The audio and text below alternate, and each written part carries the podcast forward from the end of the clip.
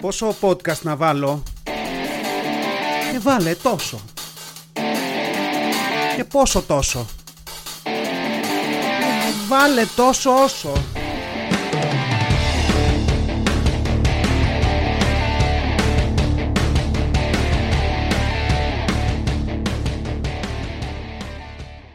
Γεια σας γίνει, γεια σας άνθρωποι, τόσο όσο, επεισόδιο 31. Τόσο όσο podcast, τέταρτη δεκάδα επεισοδίων, Σάββατο ημέρα ηχογράφησης από τα υπερσύγχρονα και τελευταία τεχνολογία στούντιό μας στον Ταύρο. Σήμερα θα πάμε πάλι μια βόλτα, μια βόλτα αεροπορική. Έχω μιλήσει λίγο για αεροπλάνα στο παρελθόν, θα το κάνω και σήμερα. Και σήμερα, εντάξει, spoiler alert, θα μιλήσουμε μόνο για αεροπλάνα. Οπότε αν δεν έχετε όρεξη να ακούσετε για αεροπορικά ταξίδια και τις ατομάρες που πετυχαίνει κανείς πάνω ή κάτω από το αεροπλάνο, μπορείτε να κάνετε skip και να τα πούμε την επόμενη εβδομάδα. Όσοι θέλετε, θα τα πούμε για αεροπλάνα. Λοιπόν, έκανα πρόσφατα ένα ταξίδι, ένα σύντομο ταξίδι στην Κύπρο για δουλειά. Λοιπόν, και πέρασα όμορφα στην Κύπρο, πέρασα ακόμα καλύτερα πηγαίνοντας και γυρίζοντας με το αεροπλάνο. Στο ταξίδι αυτό, και με αυτό θα ξεκινήσω αυτό το επεισόδιο, είχα μαζί μου παρέα ένα βιβλίο. Οπότε θα ξεκινήσω με βιβλιοπρόταση. Ε, είχα μαζί μου στο ταξίδι το βιβλίο του Δημήτρη Χριστοφορίδη, το Ιώτα. Ο τίτλος του βιβλίου τώρα είναι το Ιώτα, οπότε ίσως κανονικά θα πρέπει να πω το Τογιώτα και ίσως και αυτό να είναι λογοπαίγνιο επίτηδες με τον τίτλο του βιβλίου που έκανε ο ίδιος ο συγγραφέας, δεν ξέρω. Αλλά ναι, είχα το Ιώτα μαζί μου και ήταν ένα πάρα πολύ ωραίο βιβλίο και είναι ένα πάρα πολύ ωραίο βιβλίο. Ο Δημήτρης Χριστοφορίδης, για όσους δεν τον γνωρίζετε, κάνει stand-up. Στο δικό μου βιβλίο, που λένε και στο χωριό μου, είναι ίσως στο top 5 ή στο top 3 των ε, Ελλήνων stand-up κομικών. Μου κάνει πάρα πολύ το, το στυλ του, τα θέματα με τα οποία καταπιάνεται. Τον αγαπώ ιδιαίτερα, τον παρακολουθώ. Αν δεν τον έχετε δει, να πάτε να τον δείτε. Τώρα, εκτός του stand-up, ο Δημήτρης έγραψε ένα βιβλίο. Εντάξει. Θα τον λέω Δημήτρη από εδώ και πέρα, δεν τον ξέρω προσωπικά, αλλά δεν μπορώ να λέω συνέχεια Δημήτρης Χριστοφορίδης. Να, γι' αυτό το λόγο. Λοιπόν, έγραψε λοιπόν ένα βιβλίο το οποίο περιστρέφεται γύρω από τη σύντομη εμπειρία του με τον ελληνικό στρατό. Τώρα, όσοι λέτε, Όχι, βιβλίο για στρατό, όχι, δεν είναι ένα βιβλίο για το στρατό. Απλά το βιβλίο γυρίζει γύρω από αυτή την εμπειρία, μιλά για πάρα πολλά πράγματα, φέρνει στην κουβέντα ε, θέματα όπως τα πρώτα ραντεβού, μιλάει για αρρωστοφοβίες, μιλάει για ψυχικά νοσήματα, μιλάει για την Ελληνίδα μάνα. Έχει αρκετά. Εγώ θα σας πω να το βρείτε και να το αγοράσετε. Είναι ένα γλυκύτατο βιβλίο. Εγώ αυτό, αυτό μου έμεινε τελειώνοντάς το. Να το διαβάσετε, θα γελάσετε αρκετά. Και αν τον έχετε δει να παίζει και τον ξέρετε ήδη, ίσως θα μπορέσετε να τον φανταστείτε και να παίζει ακριβώς αυτό το περιεχόμενο αυτού του βιβλίου. Αυτά λοιπόν με τη βιβλιοπρόταση. Πάμε στο ταξίδι τώρα. Ταξίδι ε, πρωί Τετάρτης, παίρνω τη μηχανή, πάω στο αεροδρόμιο χωρίς απρόπτα, το οποίο δεν, είναι, δεν συμβαίνει συχνά. Δηλαδή, να, για να σας να καταλάβετε, ήμουνα μέσα στο gate για την πτήση περίπου μια ώρα αφού έφυγα από το σπίτι. Το οποίο δηλαδή πρέπει να, ήταν, να είναι κάποιο είδους ρεκόρ. Σίγουρα, μάλλον πανελλήνιο ρεκόρ, κάτι τέτοιο. Δεν θα μπορούσε να είναι και παγκόσμιο γιατί εδώ είναι το αεροδρόμιο, αλλά τέλος πάντων. Ε, Ουρές, έλεγχοι κλπ. Δηλαδή όλα συγχρονισμένα, λες και σκηνοθε, σκηνοθετούνταν από πίσω. Δεν ξέρω. Ήταν κάποιος μια κλακέτα και λέει: Πάμε, εσείς βγαίνετε εδώ, κομπάρς περνάτε από εκεί να περάσει πρώτος από τις βαλίτσες. Δηλαδή ήταν τρομερός, σαν χορογραφία. Και λέω: Δεν μπορεί. Δηλαδή όλη αυτή την ώρα έλεγα: Δεν μπορεί, φίλε, κάπου θα στραβώσει. Δεν γίνεται να μου πάνε τόσο καλά όλα. Ανεβαίνω λοιπόν στο αεροπλάνο. Τώρα, ανεβαίνω στο αεροπλάνο, πάω να βρω τη θέση μου. Προφανώς έχω κλείσει παράθυρο. Εντάξει, γιατί παράθυρο ρωτάτε, πολύ ωραία. Πρώτον, να σας πω ότι μου αρέσει να κοιτάζω το παράθυρο. Δηλαδή είμαι στην πτήση όπως είναι τα σκυλιά στα αυτοκίνητα. Δώσ' μου παράθυρο και πάρω μου την ψυχή. Λοιπόν, και δεύτερον, και πιο σημαντικό, θέλω παράθυρο γιατί δεν μου αρέσει να με ενοχλεί όποιος θέλει να βγει. Δηλαδή, σε έπιασε κατούριμα και θες να βγεις, δεν θέλω να σηκωθώ. Δεν θέλω να με μπλέξει αυτή την κατάσταση. Τράβα το κάθισμα του μπροστά, σήκω, βγαίνει με τα χιλιά ζόρια. Αυτό το άβολο, γεια σας, για να σηκωθεί ο άλλος, μετά να έρθει να σκουντίξει να μπει. Δεν τον μπορώ. Οπότε πάω και παίρνω το παράθυρο για να έχω εγώ την επιλογή αν θέλω να ενοχλήσω κάποιον όταν μου πιάνει κατούριμα. Εντάξει. Τώρα αυτό έχει ένα downside έχει το downside του όταν δεν είσαι έξω έξω και φτάνει η ώρα που προσγειώνεσαι, που κάνει μία ώρα ο άλλος από έξω να, να σηκωθεί να τα πράγματα να βγεις κλπ. OK, okay, το δέχομαι, το προτιμώ, δηλαδή δεν, δεν έχω θέμα τόσο μεγάλο. Ε, θέλω να είμαι απλά ήσυχος στην πτήση. Τώρα, φτάνω λοιπόν τις προάλλες στο ταξίδι στη θέση μου. 10F. Και φτάνοντας στη θέση, βλέπω να κάθεται στη θέση ένας παππούλης. Ωραία, λέω φασάρα, καλά ξεκινάμε. Καλά ήταν μέχρι εδώ. Λέω εντάξει, δεν μπορούσε κάτι θα στραβώσει. Άντε, λέω βγάλε άκρη τώρα. Ακουμπάω την τσάντα μου επιδεικτικά και με θόρυβο στο, στην έξω θέση. Τίποτα, ατάραχος αυτός και τα μπροστά. Λέω εντάξει, καλά θα πάμε. Γέρνω προς το μέρος του. Λέω συγγνώμη, λέω είναι η θέση σας αυτή. Με κοιτάει με ένα άδειο βλέμμα και κάνει ένα νεύμα περίεργο. Δεν κατάλαβα. Δηλαδή, με έκανε να υποθέσω ότι δεν καταλαβαίνει ελληνικά ο άνθρωπος. Δεν μιλάει ελληνικά. Λέω: OK, okay, πάμε αγγλικά. Is this your seat? Μου απαντάει κάτι στα ελληνικά μετά. Α, λέω: Ωραία. Αλλά ήταν τόσο χαμηλόφωνο αυτό που μου είπε, δηλαδή δεν κατάλαβα τι μου έλεγε. Οπότε πάω πάλι να βγάλω άκρη στα ελληνικά. Τίποτα. Καμία επικοινωνία. Σκάει πίσω μια κυρία κοντά στην ηλικία του και μου λέει: ε, Γεια σας, έχει εγκεφαλικό. Κολλάω. Ε, ξέρετε, της λέω: Προσπαθούσα να καταλάβω αν είναι εδώ η θέση σας. Α, ναι, ναι, ναι, εδώ είναι. Εδώ είναι. Θέλετε να καθίσετε μέσα; Όχι, καλό, της λέω: Αφήστε τον άνθρωπο, κανένα θέμα. Απλά να είμαι σίγουρος ότι έχετε την έξω θέση, να μην έρθει κανείς και με σηκώσει ψέματα, γιατί μια φωνούλα μέσα στο κεφάλι μου έλεγε ναι, θέλω να καθίσω μέσα γιατί αυτή τη θέση κράτησα στο κολοτσεκίν, γιατί μου αρέσει το παράθυρο. Να τον σηκώσεις και να τον βάλεις στη θέση του. Αλλά δεν το είπα, δεν το είπα. Εν τω μεταξύ σκεφτόμουν ποιος κατά λέει την έκφραση έχει εγκεφαλικό. Θέλω να πω, περιμένεις το, έχει πάθει εγκεφαλικό. Δεν είναι πονοκέφαλος. Να μου ένα εγκεφαλικό έχει. Του δώσε ένα Depon χιλιάρι, θα τον πιάσει όπου να είναι να συνέλθει. Ε, δεν ξέρω γενικά με δίχασε αυτή η φάση. Δηλαδή, από τη μία είχα τον ενήλικα μέσα μου που έλεγε βέβαια να μην ταλαιπωρηθεί ο άνθρωπος, να κάτσει εκεί να τελειώνουμε, ας πούμε. Και ένιωθα αυτή τη χαρά που νιώθεις όταν αφήνεις όταν αφήνεις πεζό να περάσει τη διάβαση ή όταν βοηθάς μια γιαγιά να κατεβάσει κάτι από ένα ψηλό ράφι στο σούπερ μάρκετ. Αυτή.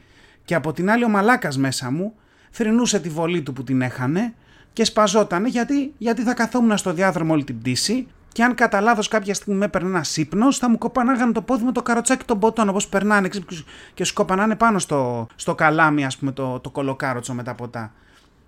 Τέλος πάντων, έτσι, έτσι ξεκίνησε το πήγαινε προς την Κύπρο. Ο κύριος αυτός εντωμεταξύ λεγόταν και Νίκος και κρίνοντας από τη φάση του, εντάξει, ήταν εμφανώς γκρινιάρης και περίεργος. Τώρα δεν ξέρω αν το αυτό το έχει αφήσει και το εγκεφαλικό. Δεν ξέρω. Πάντως φαινόταν γκρινιάρης και περίεργος και μπήκα σε ένα τρυπάκι να φαντάζομαι ότι αυτός ο τύπος είμαι εγώ σε 40 χρόνια. Που ξέρω εγώ δεν θα ασχολούμαι να κάνω check-in. Αλλά θα πηγαίνω ρε παιδί μου ότι έτσι θέλω και θα τρώω θέσεις από ανυποψία στους επιβάτες. Είτε όντως έχοντας ένα εγκεφαλικό στην πλάτη, είτε απλά λέγοντας ότι έχω εγκεφαλικό, το οποίο είναι πιο πιθανό. Ή μπορεί να έχω πάθει κανένα Alzheimer μέχρι τότε, δεν ξέρω, και να νομίζω ότι πηγαίνουμε ταξίδι με τρένο και να θέλω να κάτσω στο παράθυρο για να βλέπω τα τοπία. Κάτι τέτοιο. Μια μαγεία τέτοια θα είμαι σε 40 χρόνια. Αλλά ναι, αυτό με τη θέση. Και βέβαια είχα μπει σε αυτό το mode, δηλαδή όταν σου στραβώνει κάτι, νομίζω ότι εγώ τουλάχιστον μπαίνω σε ένα mode, έλα να βρούμε τώρα τι θα είναι το επόμενο. Και το βρήκα πολύ γρήγορα. Γιατί όσο θρυνούσα τη χαμένη μου θέση, περνάει μια αεροσυνοδός. Περνάει αυτή η αεροσυνοδός που κρατάει κλασικά το καλαθάκι με κάτι παιχνίδια για παιδιά. Που αυτό η αλήθεια είναι, είναι πολύ γλυκό. Δηλαδή μου αρέσει πάρα πολύ όταν πάω σε πτήσεις και βλέπω ότι α, έχουν βγάλει κάτι να δώσουν στα παιδάκια. Δεν είναι από την καλή τους την καρδιά, είναι τους δίνουν κάτι για να μην μπρίζουν μπάλες στους άλλους επιβάτες. Δηλαδή, πάρε λίγο αυτό να ασχοληθείς για κάποια ώρα μέχρι να αρχίσεις να τσιρίζεις και να θες να σκότσει από τη θέση σου και να τρέξεις στο διάδρομο. Κάπως έτσι. Ε, αυτή τη φορά λοιπόν η αεροσυνοδός κουβαλούσε σε μια συμβολική κίνηση ίσω της αερογραμμής ένα καλαθάκι που μέσα είχε μεταξύ άλλων και φουσκωτές μπάλες θαλάσσης. Εντάξει. Το βλέπω αυτό. Στην άλλη τριάδα τώρα, δηλαδή στην ίδια σειρά με μένα, αλλά στην από εκεί τριάδα, 10A, B, C, καθότανε ένα παιδάκι γύρω στα 12-13, που παιδάκι δεν το λες, δίπλα του η μαμά του και δίπλα ένας άσχητος κύριος. Περνάει η κοπέλα λοιπόν, παίρνει μια μπάλα θαλάσσης από το καλάθι, ξέρετε αυτές τις φουσκωτές της πήρα, τι το τόπι μου, αυτές. Και τη δίνει στο παιδάκι.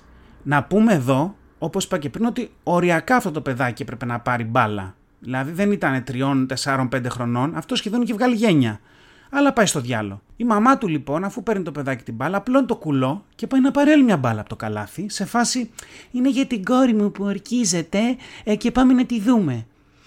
Η ευγενική η κοπέλα της λέει: Ξέρετε, να κάνω το γύρο να δω τι άλλα παιδάκια έχουμε, ή μάλλον τι παιδάκια έχουμε, γιατί κόρης παιδάκι δεν είναι, και όταν γυρίσω να σας δώσω. Και σε εκείνη τη φάση είναι που κοιτάω τον άσχετο τύπο στη σειρά, που είναι στη θέση και αυτός του διαδρόμου και είμαστε σχεδόν δίπλα-δίπλα, και ανταλλάζουμε ένα βλέμμα του τύπου Κοίτα την ξυπασμένη που κάνει κουβέντα για μια φτηνόμπαλα για την κόρη της που είναι κοντζάμ γαϊδούρα. Ξέρετε, όλα αυτά σε ένα βλέμμα, αυτό το βλέμμα. Αν το χαμογελάω, πιάνω το κεφάλι μου και γυρίζω μπροστά. Εντάξει. Τι, τι, τι, τι να πεις εκεί, ας πούμε. Εν τω μεταξύ, αεροσυνοδό, δηλαδή τέρας ψυχραιμίας. Δεν ξέρω τι εκπαιδεύσεις περνάνε. Εγώ, προεδρική φρουρά που έκανα καθό, και καθόμουν ώρε ακίνητος, τέτοιο πράγμα δεν το πάλευα. Δηλαδή, κανονικά θα έπρεπε να της πει να σου δώσω ένα ξηραφάκι για το γιόκα σου και ένα ταμπόν για την κόρη σου να τελειώνουμε που θες και μπάλα θαλάσσης. Αλλά βέβαια δεν της το είπε. Πήγε, γύρισε και τελικά στην επιστροφή της έδωσε ακόμα μια μπάλα. Και εδώ είναι που γίνεται τελείως μαγικό και φεύγει το πράγμα. Γιατί όπως της έτεινε το καλάθι να πάρει την μπάλα, η άλλη ρουφιάνα παίρνει άλλη μία μπάλα και τη δίνει στον τύπο στο διάδρομο, λέγοντας κάτι του στυλ και ο κύριος έχει παιδί. Οι περισσότεροι στο αεροπλάνο έχουν παιδί, μαντάμ. Δηλαδή, εντωμεταξύ ήταν ο τύπος που την κοροϊδεύαμε παρέα πριν και δεν τον κοίταξα. Δηλαδή δεν άντεξα να τον κοιτάξω και νομίζω ότι ούτε εκείνος γύρισε να με κοιτάξει. Δηλαδή ήταν, είναι αυτό το συνέστημα που μπορεί να μιλάς με κάποιον και να του λες τη φάση αυτή με τους φασίστες στην Ελλάδα. Έτσι. Και πέντε λεπτά μετά να αλλάζεις σταυροπόδι και να βλέπεις γάμπα γεμάτη με με ανδρού και ένα σπαρτιάτι με υπότιτλο Μολόν Λαβέ από κάτω και να του λες ωραίο τατουάζ, ας πούμε. Κάπως έτσι ήτανε. Και απ' την άλλη, ρε φίλε, δηλαδή φτηνόμπαλες, εντάξει. Φτηνόμπαλες τύπου ένα ευρώ από τα τζάμπο. Ούτε λογότυπο της εταιρείας δεν είχαν πάνω. Αλλά, αλλά, αλλά είναι αυτός ο τύπος του ανθρώπου. Είναι αυτός ο τύπος του ανθρώπου που θα γίνει μίζερος και ζήτουλο για το τίποτα. Δηλαδή για μια μπάλα που όταν την παρουσιάζει στην κόρη της, θα της έλεγε Καλά ρε μάνα, ζήτησες μπάλα και για μένα. Δηλαδή εντωμεταξύ και απ' την άλλη, αυτές τις μπάλες ρε παιδιά, αυτές δεν τις ξεπεράσαμε ακόμα αυτές τις μπάλες. Αυτές για να παίξεις πρέπει να έχει τέλεια άπνοια. Δηλαδή, αν φυσήξει έστω και μισό μποφόρ, την πήρε ο αέρας και την πήγε στο δίπλα νησί, ας πούμε. Δεν ξέρω γιατί τις βγάζουν ακόμα. Αυτές οι μπάλες είναι μισό βήμα πριν τον μπαλόνι. Αν την πετάς στον αέρα και μέχρι να φτάσει στον άλλο και αν τη χτυπήσει να σου έρθει πίσω, έχεις στρίψει και τσιγάρο όσο την περιμένεις. Δηλαδή, αυτές σε βλέπουν να παίζεις από μακριά στην παραλία και νομίζουν ότι παίζεις σε αργή κίνηση. Δηλαδή, να ήταν καμία μπάλα της προκοπής, να πω εντάξει, να τη χάσω την αξιοπρέπεια. Αλλά να γίνεις ξεφτύλα για να πάρεις μια μπάλα που θα την έπαιρνες μισό ευρώ από τα τζάμπο. Δεν ξέρω, ρε φίλε. Δηλαδή, πραγματικά. Αυτά είχε το ταξίδι του πήγαινε και ευτυχώς είχα το βιβλίο μου μαζί και πολύ ωραία μετά είπα θα αγνοήσω ότι άλλο συμβαίνει στο αεροπλάνο και θα κάτσω να διαβάσω και αυτό έκανα. Ε, έφτασα, πήγα στην Κύπρο, έκανα τη δουλειά μου. Μετά από δύο μέρες, τρεις πήρα το αεροπλάνο να γυρίσω και μπαίνουμε μέσα και πάλι δεν με αφήνουν να γιάσω. Γιατί κάθομαι στη θεσούλα μου, έχει φορτωθεί σχεδόν όλο το αεροπλάνο και σκάει ζευγαράρα. Τώρα εδώ ίσως πήξουμε λίγο στο στερεότυπο. Ζητώ την κατανόησή σας, τι άλλο να κάνω. Αλλά ναι, σκάνε λοιπόν ζευγάρι, πατέρας, σφίχτης, ξέρετε από αυτούς που δεν έχουν λαιμό, τίμιος 58 με 60, έτσι λίγο μαλάκι, κοντοκουρεμένος γενικά, γκρίζου κροτάφους, κομπλέ. Η γυναίκα του αδύνατη, βαμμένο ξανθό, έτσι από αυτές τις που έχουν αέρα, ρε παιδί μου, καλοντημένη, σωστή κιουρία έτσι. Και δύο κόρες τέρμα κακομαθημένες. Δηλαδή ήταν μαλακισμένες, ρε παιδί μου, εκεί στα 23 και 25. 23 με 25, όχι παραπάνω. Τώρα θα μου πείτε, πώς το ξέρω ότι είναι μαλακισμένες; Θα σας πω, έχω τη θεωρία ότι εκεί στα 23 με 25 βρίσκεται το σημείο όπου οι άντρες γίνονται από κολόπεδα μαλάκες και φαίνονται. Και το αντίστοιχο σημείο εκείνο είναι για τη γυναίκα που πάει από το τι της έκανα μωρέ της μαλακισμένης στο κοίτα να δεις μια πουτάνα. Ε, αυτές ήταν ακόμα στο τι της έκανα μωρέ της μαλακισμένης. Εντάξει, τώρα θα μου πείτε γιατί βρίζω κατευθείαν. Θα σας πω. Ανεβαίνουν καταρχάς όλοι τους και είναι στην κρίνια από το διάδρομο, περπατάνε μέσα στο αεροπλάνο. Γιατί; Γιατί τους πήραν τις βαλίτσες να τις βάλουν κάτω. Γιατί τους πήραν τις βαλίτσες να τις βάλουν κάτω. Ε, γιατί στα ρημάδια τα αεροπλάνα δεν γίνεται να έχουμε όλοι καριών. Δεν χωράει ρε φίλε. Δηλαδή δεν γίνεται επειδή εσύ θες να περπατήσεις σε ρία από την είσοδο του προηγούμενου αεροδρομίου μέχρι την έξοδο του επόμενου. Λες και κάνεις πασαρέλα να βάλουμε όλες τις βαλίτσες στα overhead compartments που λέμε και στο χωριό μου. Τι να κάνουμε, θα πρέπει κάποιοι από εμάς να σταματήσουμε να περιμένουμε τη βαλίτσα και να κοιτάμε αυτό το μηχάνημα, αυτό το άνοιγμα εκεί, περιμένοντας τη βαλίτσα. Το οποίο, να σας πω την αλήθεια, το έχω σκεφτεί και πολλές φορές σαν ποπουλίνι που χέζει βαλίτσες. Εντάξει, τώρα αν μπορείτε, μη σκεφτείτε το άνοιγμα για τις βαλίτσες σαν κόλλο την επόμενη φορά που θα πάτε αεροδρόμιο. Τώρα θα μου πείτε ατυχία και τους πήραν τις βαλίτσες. Όχι, δεν είναι ατυχία, γιατί αυτοί, αυτές και αυτοί τις χάσαν τις βαλίτσες για ένα ακόμα λόγο. Γιατί αυτή η οικογένεια είναι από αυτές που μπαίνει στο αεροπλάνο τελευταία. Γιατί, γιατί περνάνε δύο ώρες χαζεύοντας τα duty free Και δεύτερον, γιατί σιγά μην κάτσουν στην ουρά όρθιοι να περιμένουν να μπουν. Όχι, θα μπουν με το πάσο τους. Είναι αυτοί που κάθονται στα καθίσματα εκεί έξω από το gate και σου λέει: Ω, σιγά μην κάτσει όρθιος. Και μετά από όλα αυτά, έχοντας economy, έχουν την απέτηση να υπάρχει χώρος για τις βαλίτσες τους, λες και είναι δικό τους το αεροπλάνο, ξέρω εγώ, κάτι τέτοιο. Αυτός ο τύπος. Οπότε άρχισε η μάνα να γκρινιάζει φτάνοντας, γιατί όλοι παίρνουν καριών. Εσύ γιατί πήρες καλή μου καριών, εσύ γιατί πήρες; Στο μεταξύ μετά σκάει και το κομμάτι ο πατέρας, ο οποίος δεν έβλεπε την τύφλα του, αλλά ένα γυαλί πρεσβειοποίας δεν έβαζε. Είμαστε μαλάκες εμείς που βάλαμε γυαλιά πρεσβειοποίας. Μαλάκες είμαστε.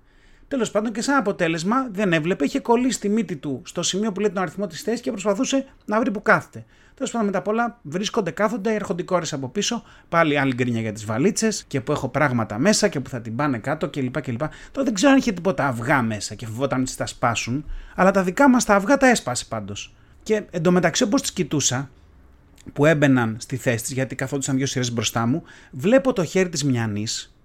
Εν τω μεταξύ, παρένθεση εδώ, κανείς ποτέ δεν έχει χρησιμοποιήσει το μιανή ή το μιανού για να πει κάτι καλό για κάποιον. Κλείνει παρένθεση βλέπω το χέρι της να έχει τατουάζ μια κοπέλα που τη έμοιαζε πολύ.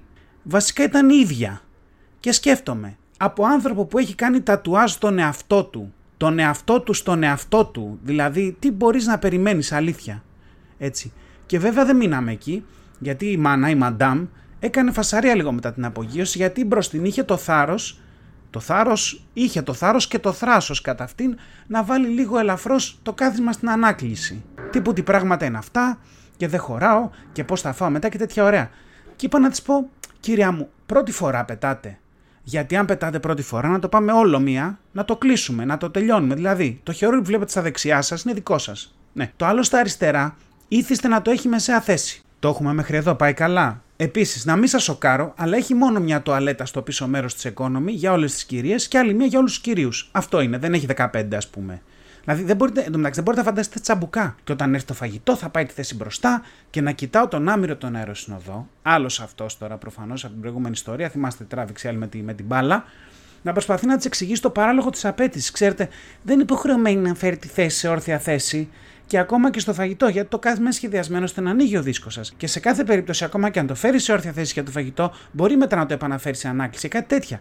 Δηλαδή, εντωμεταξύ μετά πέρασε όλη την πτήση να τους κοιτάω γιατί λέω δεν μπορεί, κάτι άλλο θα γίνει, κάτι άλλο θα τους στεγγάρει. Δεν έγινε κάτι, αλλά και το thrill μόνο, ας πούμε, του κοίτα να δεις τώρα κάτι θα γίνει, κάτι θα γίνει, άξιζε. Εντάξει, σε αυτή την τζίτα παρατηρούσα τα πάντα γύρω μου πλέον, έτσι. Και στη φάση που έχουμε δεθεί όλοι και έχουμε κάτσει και λοιπά, σκάει κλασικά η πιλωτάρα να κάνει το announcement. Και σε κάποια φάση στην αρχή λέει, σήμερα πετάμε με ένα α321 νέο. Και εκεί τρώω το σκάλωμα. Λέω, ρε φίλε, τι πάει να πει νέο; Δηλαδή υπάρχει και α321 παλιό.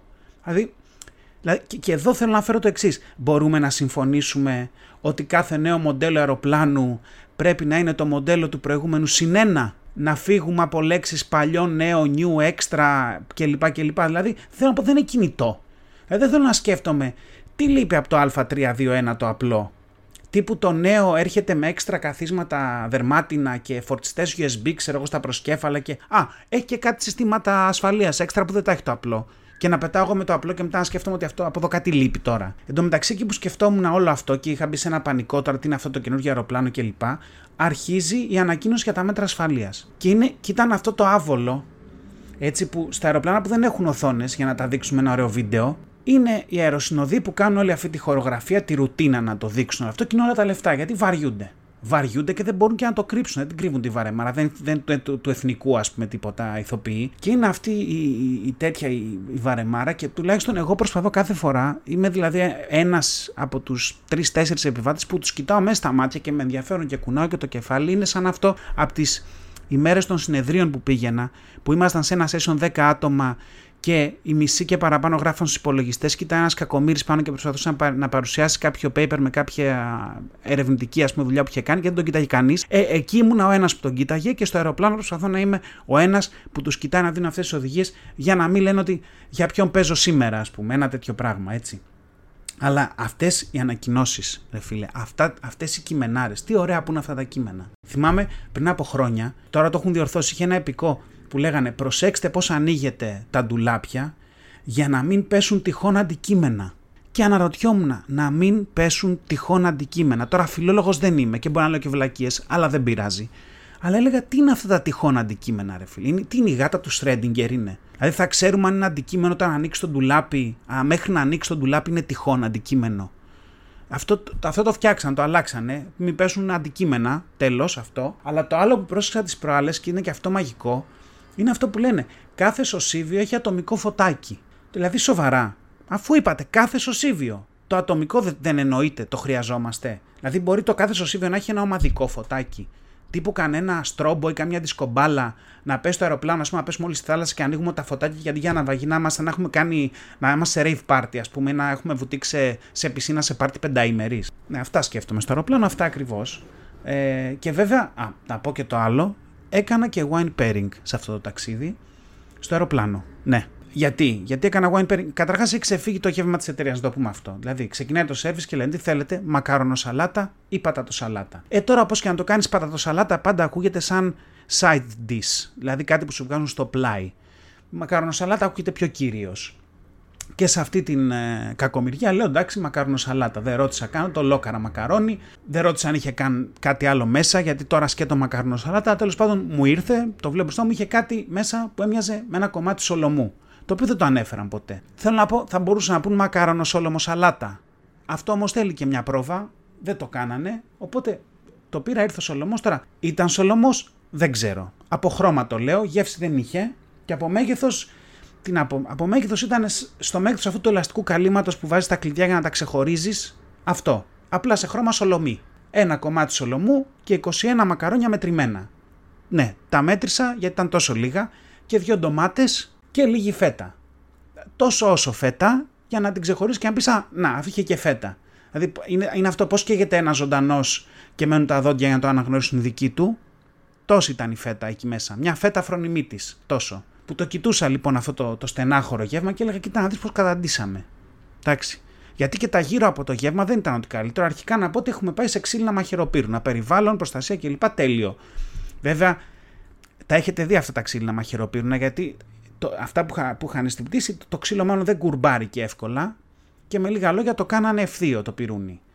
Δηλαδή είναι όλα, όλα ολόισια. Για το μαχαίρι είναι και έναν ολόισιο, για το πυρούνι δεν είναι. Δηλαδή θέλει μια γούβα να μπορείς να χώσεις λίγο φαγητό εκεί και να μην προσπαθείς να ισορροπήσεις, ας πούμε, το φαγητό σου σε ένα φαρδί chopstick. Γιατί κάπως έτσι είναι το πυρούνι. Αλλά ναι, Είχαν βάλει αυτά τα μαχαιροπύρνα, βέβαια είχαν αλλάξει και το μαντιλάκι, νέο μαντιλάκι, πιο μεγάλο, πιο λουσάτο, πιο ωραίο, που εκεί πήγαν όλα τα λεφτά του γεύματος, αν με ρωτάς. Εκεί πήγαν. Δηλαδή, θα μπορούσα πραγματικά να το θυσιάσω το καινούργιο μαντιλάκι, αν μου δίναν 5-6 μακαρονάκια ακόμα, και για ακόμα 5-6 μακαρόνια ή για ένα δεύτερο κομμάτι κλειδοκάλυμα, σολομό, θα θυσίαζα, ας πούμε, κάθε αξιοπρέπεια και θα ζούσα και χωρίς μαχαιροπύρνα. Δηλαδή, θα μπορούσα να φάω το γεύμα με τα χέρια, αν αυτό θα σήμαινε ότι θα είχα λίγο παραπάνω από αυτό. Αλλά ναι, αυτά, αυτά με, το, με το κύριο. Τώρα, το wine pairing. Λοιπόν, ναι, το σκέφτηκα καλά και αφού κατάπια τη μακάρονο σολόμο σαλάτα, πέρασα στο γλυκό. Είχα στα χέρια μου λοιπόν μια μπάρα σοκολάτας και δημητριακών fitness. Χορηγούμενη εδώ, ούτε καν. Αλλά ναι, πλησίαζε το καρότσι με τα ποτά, κοίταγα εγώ την μπάρα. Συνήθως παίρνω μπύρα. Αλλά η μπύρα με το fitness αφρίζει, είναι λίγο μια ιδέα. Γίνεται ιδέα όλο αυτό. Οπότε λέω, μα καλά, είσαι χάζο. Σοκολάτα, ξηρή καρπί, δημητριακά μέλι, μπούμ, χρειάζομαι κρασί. Κρασί. Κόκκινο, φυσικά. Δεν είμαστε που χθεσινοί. Δηλαδή, για το κυρίως που είχε ψάρι θα έπαιρνα λευκό. Αλλά επειδή το είχα φάει και η ποσότητα δεν ήταν και αρκετό για να κάνεις pairing, λέω εδώ είμαστε κόκκινο κρασάκι με το fitness. Οπότε πήρα το κρασί και η αλήθεια είναι τους άφηξα και το κοστολόγιο έτσι κατακόρυφα. Μιλάμε ένα τέτοιο μπουκάλι, έχει κανένα ευρώ χοντρική, το έχει. Δηλαδή τους έβγαλα εκτός budget. Τελείως. Τους διέλυσα. Α, ναι, το πήρα, ξεβίδωσα το καπάκι, Προφανώς όλοι ξέρουμε ότι τα καλύτερα κρασιά είναι σε μπουκάλι με βιδωτό καπάκι, έτσι. Το άφησα να αναπνεύσει, προφανώς, και έκανα το ίδιο και με το fitness. Τώρα, βέβαια, το κρασί την ήθελε την ανάσα, να πούμε την αλήθεια. Το fitness απ' την άλλη όχι και τόσο, γιατί όπως το πιάσα μετά, έχει αρχίσει ήδη να λιώνει σοκολάτα και έγινα σκατά. Βέβαια, πάλι καλά, είχα το νέο μεγαλύτερο μαντιλάκι και μπόρεσα και σκουπίστηκα. Ε, μια χαρά το pairing, Ωραία δούλεψε, ωραία ταιριάξε. Πήρε και λίγο από τη μιζέρια της μερίδας του μακαρονιού. Δηλαδή, λέω, Οπ, τι ωραία, τι καλά. Όσο σκεφτόμουν, όσο μπούκονα το fitness και ξέπλαινα με κόκκινο φτηνόκρασο, λέω: Η φτώχεια, ρε παιδιά, δεν θέλει καλό πέραση. Η φτώχεια θέλει καλό pairing. Εντάξει, πάρτε το χρόνο σας εδώ. Και σε μια τελευταία σκέψη, μια που το πήγαμε όλο αεροπορικό σήμερα, θα το πάμε και σε αυτό. Φτά, έφτασα λοιπόν στον, στην επιστροφή μετά μια μισή ώρα καθυστέρηση εκπληκτικά και προφανώς άρχισαν και οι βαλίτσες. Γιατί όταν γαμιέται κάτι, γαμιούνται όλα. Άρχισαν και οι βαλίτσες και άρχισα να σκέφτομαι εκεί που την περίμενα. Παρατηρούσα δεξιά και αριστερά. Βλέπω ένα τύπο που είχε ντύσει τη βαλίτσα του. Ναι, αν δεν το ξέρετε, υπάρχουν καλύματα βαλίτσας που τα αγοράζεις και ντύνεις τη βαλίτσα σου. Λοιπόν, αυτό λοιπόν το παπάρι, το κάλυμα, δεν κάνει καμία δουλειά. Να πούμε αυτό. Γιατί, αν μου πει κάποιος ότι είναι ασφάλεια, θα πω ότι δεν κλειδώνει αυτό το πράγμα και άρα είναι πάρα πολύ εύκολο κάποιος να το βγάλει και να σου ανοίξει τη βαλίτσα, αν θέλει. Δηλαδή, δεν θα δει ένα κάλυμα και θα πει: Πω, ρε το κοίτα τώρα, άμα δεν είχε αυτό το κάλυμα που ανοίγει με κουμπιά και βγαίνει, δεν θα, θα την άνοιγα, θα, θα έκλεβα. Αλλά τώρα δεν μπορώ. Δεν, δεν ισχύει αυτό. Δεύτερον, αυτό το κάλυμα δεν σε βοηθά να ξεχωρίσεις τη βαλίτσα σου από άλλες. Γιατί η βαλίτσα σου, όταν βάλεις κάλυμα, είναι ολόιδια με αυτή τη βαλίτσα αυτού που έχει αγοράσει το ίδιο κάλυμα. Εντάξει, δηλαδή μιλάμε για βαθιά βλακή αυτά τα κάλυματα. Και το ξέρω γιατί έχω αγοράσει τέτοιο κάλυμα. Δεν, τα, δεν μιλάω τυχαία. Εντάξει. Το πήρα, είχα μια στάνταρ βαλίτσα και ήθελα όχι να την ξεχωρίσω. Απλά με πιάσανε ρε παιδί μου. Το πήρα γιατί είχε πάνω μνημεία από όλο τον κόσμο, βαμμένα σε κάτι έντονα ωραία χρώματα και λέω Αχ, τι ωραίο είναι αυτό. Πιο πολύ μου άρεσε από τη μαύρη μου τη βαλίτσα που έχω και το πήρα. Βαθιά βλακία, λέμε τώρα, τα έχω αγοράσει όλα. Το οποίο βέβαια αυτό το φοράς στη βαλίτσα και το τραβάς με τα χίλια ζόρια να τεντώσει και στο τέλος έχει 4-5 κουμπιά στο κάτω μέρος που παλεύεις να τα κλείσεις και όταν κλείνει το ένα ανοίγει το άλλο. Και αυτό όλο είναι ολόιδιο με το να προσπαθείς να βάλεις φορμάκι σε μωρό όταν του είναι δύο νούμερα μικρότερο και ταυτόχρονα έχει κατουρημένη πάνα. Αυτό ακριβώς. Λοιπόν, αυτή η φάση με τη βαλίτσα, αλλά άχρηστο. Δηλαδή, θέλω να πω, έχεις δύο μαύρες βαλίτσες, τις μπερδεύεις μεταξύ τους. Έχεις δύο μαύρες βαλίτσες με κόκκινο κάλυμα, πάλι τις μπερδεύεις μεταξύ τους. Δηλαδή, δεν υπάρχει πιο άχρηστο πράγμα που μπορεί να αγοράσει κανείς και προφανώς, όπως είπα, το έχω αγοράσει. Αλλά και γενικά, αυτό το άγχος που έχουμε να μην μπλεχτεί βαλίτσα είναι και λίγο χαζό. Δηλαδή, έχω προσπαθήσει πολύ καιρό παρατηρώ πτήσεις. Δεν έχω δει δύο ίδιες βαλίτσες σε μία πτήση και να μην ανήκουν στον ίδιο επιβάτη. Δηλαδή, προσπαθώ να βρω και δεν έχω καταφέρει. Και να σας πω και κάτι, life hack alert εδώ. Μπορείς απλά να πάρεις τη βαλίτσα σου και μια κορδέλα από αυτές που περισσεύουν από τα γλυκά που σου φέρουν σπίτι συγγενείς δεμένα από τα ζαχαροπλαστεία, να τη δέσεις σε ένα χερούλι και πετυχαίνεις ακριβώς το ίδιο. Δηλαδή, ποιος θα έχει ακριβώς την ίδια βαλίτσα και την ίδια κορδέλα ζαχαροπλαστείου δεμένη; Πάρτε μια κορδέλα του Δελιολάνη. Μηδενικές οι πιθανότητες. Δεν την ξαναμπερδεύεις με κανέναν και σε μια γενικότερη σκέψη, ρε παιδιά. Α περάσουμε λίγο χρόνο με τις βάλιτσε μας. Δηλαδή, είναι δυνατόν να μπορούμε να τις αναγνωρίσουμε. Αν όλοι περνούσαν λίγο παραπάνω χρόνο με τις βάλιτσε τους, πιστεύω θα μπορούσαμε να εξαλείψουμε το πρόβλημα των μπερδεμένων βαλιτσών. Και απ' την άλλη, δηλαδή το λέω αυτό και για έναν άλλο λόγο. Έχεις αυτόν τον τύπο πάντα που περιμένει τη βάλιτσα του και πάει και ψαχουλεύει, χουφτώνει αν θέλετε, τις βαλίτσες των αλλών που περνάνε από τον ημάντα. Και πάει και τη σηκώνει και την κοιτάει και λέω, ρε φίλε, συγγνώμη, ποιον πας να κοροϊδέψεις; Δηλαδή είναι τόσο ίδια αυτή με τη δική σου, πρέπει να δεις λεπτομέρεια για να καταλάβεις. Πες ότι σου αρέσει να κουμπάς βαλίτσα αλλωνών. Είναι πιο τίμιο. Γιατί το, αυτόν τον τύπο τον βλέπεις μετά που έχει τη δικιά του η βαλίτσα και είναι εντελώς άλλη. Δηλαδή, τελικά ήθελες απλά να μου την πιάσεις. Title of your sex tape εδώ. Εντάξει. Αλλά ναι, αυτά. Και αυτά, αυτά πέρασα στο αεροπλάνο και αυτά είναι τα, οι κουβέντες και τα θέματα του αεροδρομίου. Δεν ξέρω, δεν έχω κάτι άλλο. Μου τελείωσε. Το έβγαλα, το εκτόνωσα. Ευχαριστώ πάρα πολύ που ήσασταν εδώ. Τόσο όσο podcast, επεισόδιο 31, έλαβε τέλος. Έχω πετάξει μαζί σου θα το πω αυτό το επεισόδιο και θα βάλω και το τραγούδι να παίξει διαπάσον. Να είστε καλά, να περνάτε όπως θέλετε. Τα λέμε σε μια εβδομάδα. Φιλιά πολλά. Ήταν ένα podcast τόσο όσο. Μέχρι να τα ξαναπούμε, να γκρινιάζετε λιγότερο, να γελάτε περισσότερο και να περνάτε όμορφα. Κάπου εδώ είχα βάλει ένα πάρτε φροντίδα εκ του αγγλικού take care και οι φίλοι μου μου είπαν ότι ήταν πολύ cringe και το έβγαλα. Ή μήπως όχι. Φιλιά πολλά.